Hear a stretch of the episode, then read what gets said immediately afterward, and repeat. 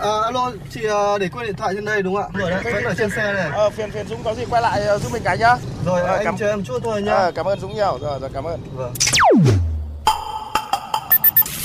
May quá của anh thay lốp giúp em ạ. Cảm ơn anh ạ. Ờ, không có gì, đi ngoài đường gặp tình huống khó khăn thì tôi giúp thôi.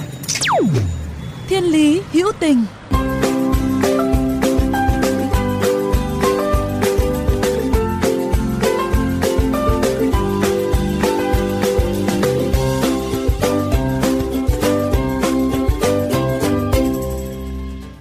Quý vị và các bạn thân mến, hiện có khoảng trên 400.000 người Việt đang sinh sống, học tập và làm việc tại Đài Loan, Trung Quốc. Trong số đó có khoảng 100.000 cô dâu Việt. Cuộc sống nơi đất khách quê người có muôn vàn khó khăn do những bất đồng về ngôn ngữ, khác biệt về văn hóa và những áp lực về kinh tế. Song nhiều cô dâu Việt vẫn từng ngày cố gắng gìn giữ và lan tỏa tiếng Việt, văn hóa Việt. Bởi tiếng Việt là niềm tự hào dân tộc và là điểm tựa vững chắc cho văn hóa truyền thống, giúp các thế hệ người Việt thứ hai, thứ ba hiểu và giữ gìn được bản sắc văn hóa Việt Nam. Một cô dâu Việt tại Đài Loan đã không quản ngại khó khăn vất vả, suốt hơn chục năm qua vẫn miệt mài dành thời gian đi giảng dạy tiếng Việt cho cộng đồng người Việt. Đó là chị Thẩm Mỹ Dung, Phó Chủ tịch Hội trưởng Hội Phát triển Quảng bá và Phát triển Văn hóa Tân Di Dân tại Đài Loan. Mời các bạn cùng lắng nghe những câu chuyện về người đã truyền tình yêu tiếng Việt cho nhiều lớp học trò. Tốt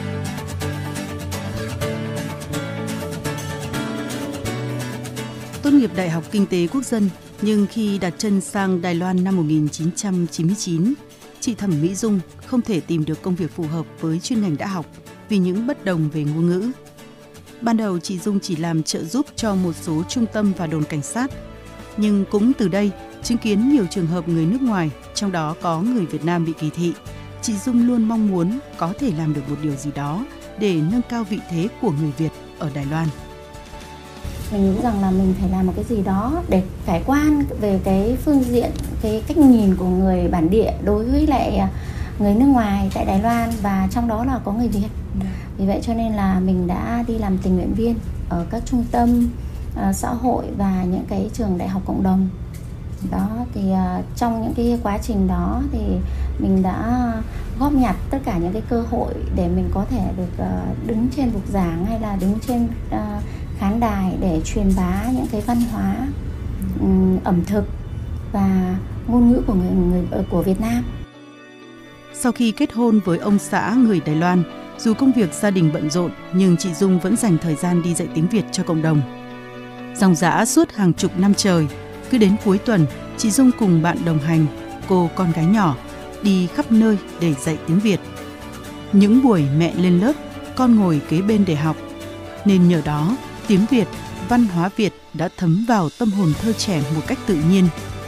Đến bây giờ, cô con gái của chị Dung 14 tuổi đã nói tiếng Việt sõi và hát tiếng Việt rất hay. Không chỉ dạy cho người Việt Nam mà bất cứ khi nào có cơ hội, chị Dung và các cô dâu Việt đều tranh thủ dạy cho người bản địa những câu nói đơn giản bằng tiếng Việt. Vào những dịp cuối tuần hay các dịp lễ hội, các chị em sẽ tự tay nấu những món ăn của Việt Nam như nem rán, bún thịt nướng, phở để mời những người bản địa. Cùng với đó, các cô dâu Việt còn tổ chức các hội nhóm những người thích học tiếng Việt, những người thích ẩm thực Việt, văn hóa Việt để cộng đồng người Việt giao lưu.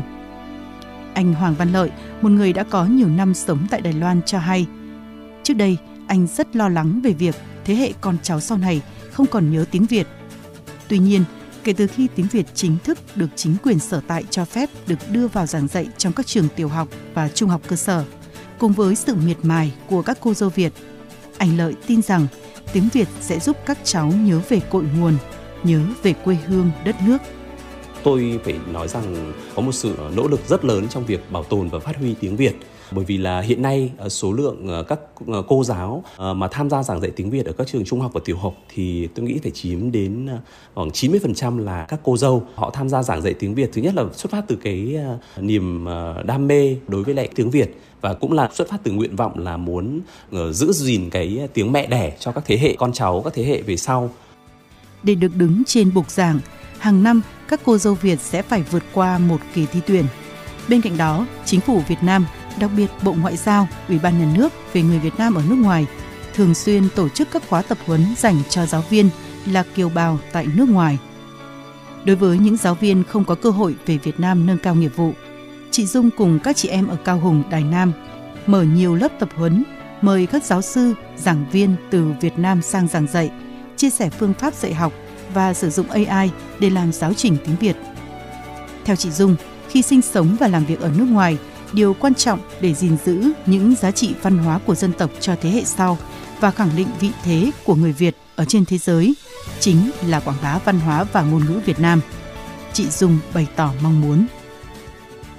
Hiện tại bây giờ có một ừ, cái niềm vui rất là lớn ở tại Đài Loan ấy cái tiếng Việt ấy là cũng được à, đưa vào sử dụng trong các trường học, là một môn học lựa chọn thì đấy là một cái sự thành công sau những cái vất vả của tất cả những à, chị em người Việt là sang đây kết hôn và trong đó có mình.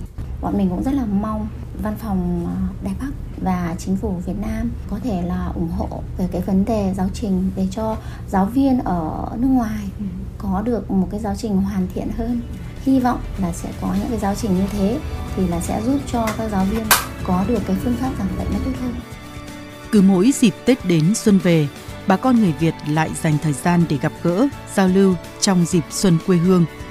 Tuy nhiên, theo anh Lợi, năm nay Văn phòng Kinh tế Văn hóa Việt Nam tại Đài Bắc đã tổ chức một hoạt động đặc biệt nhằm kỷ niệm Ngày Tôn vinh tiếng Việt, nhận được sự hưởng ứng cao năm 2023 thì cũng là năm đầu tiên mà cộng đồng người Việt có tổ chức một cuộc thi thuyết trình tiếng Việt và thu hút được ờ, rất là nhiều các cháu từ ờ, tiểu học, trung học thậm chí là cả đại học là tham gia thuyết trình về tiếng Việt. Đó cũng là một cái ờ, cơ hội để mà các cháu có thể rèn luyện ngôn ngữ. Thông qua đó thì các cháu cũng hiểu biết nhiều hơn về văn hóa, về phong tục tập quán của người Việt Nam tôi đánh giá đây là một cái ờ, nỗ lực rất lớn của các cô dâu Việt nói riêng và cộng đồng người Việt tại Đài Loan nói chung trong cái việc mà giữ gìn, ờ, phát huy và giảng dạy tiếng Việt ở trong các cơ sở, các trung tâm đào tạo tiếng Việt tại Đài Loan.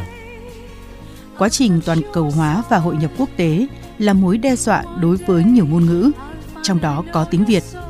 Hiện nay, tiếng Việt là một trong bảy ngôn ngữ của các nước Đông Nam Á được giảng dạy tại các trường tiểu học và trung học tại Đài Loan – Tuy nhiên, để tiếp tục giữ gìn và phát huy tiếng Việt, đòi hỏi sự nỗ lực không chỉ của chị Dung mà còn cần sự chung tay của các cô dâu Việt khác và cộng đồng người Việt Nam trên toàn cầu.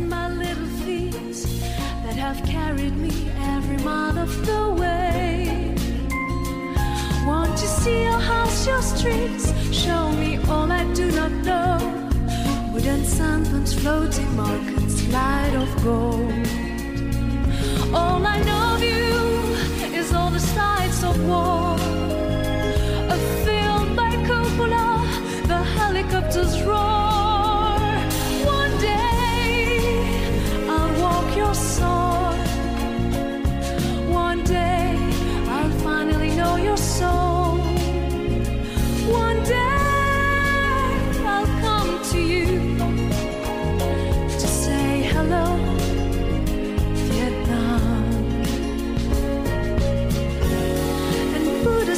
stone watch over me.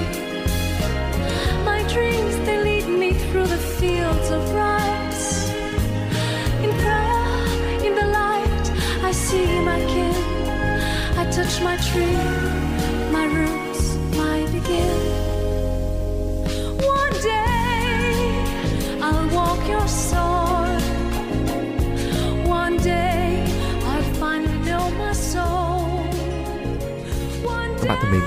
nếu trong những phút giây của cuộc sống từng ngày hay trên những con đường mà các bạn đi qua có những câu chuyện khiến các bạn nhớ mãi về tình người, về tình yêu cuộc sống, rất mong các bạn hãy chia sẻ với chúng tôi qua fanpage Thiên lý hữu tình hoặc email thiên lý hữu tình fm91 a gmail.com.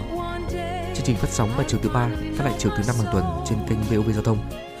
Để nghe thêm hoặc nghe lại chương trình trên các thiết bị di động, thính giả có thể truy cập website vovgiao thông.vn các ứng dụng Spotify, Apple Podcast và Google Podcast. Rồi sau đó có từ khóa VOVGT, VOV Giao thông hoặc có tên các chương trình. Cảm ơn các bạn đã quan tâm theo dõi.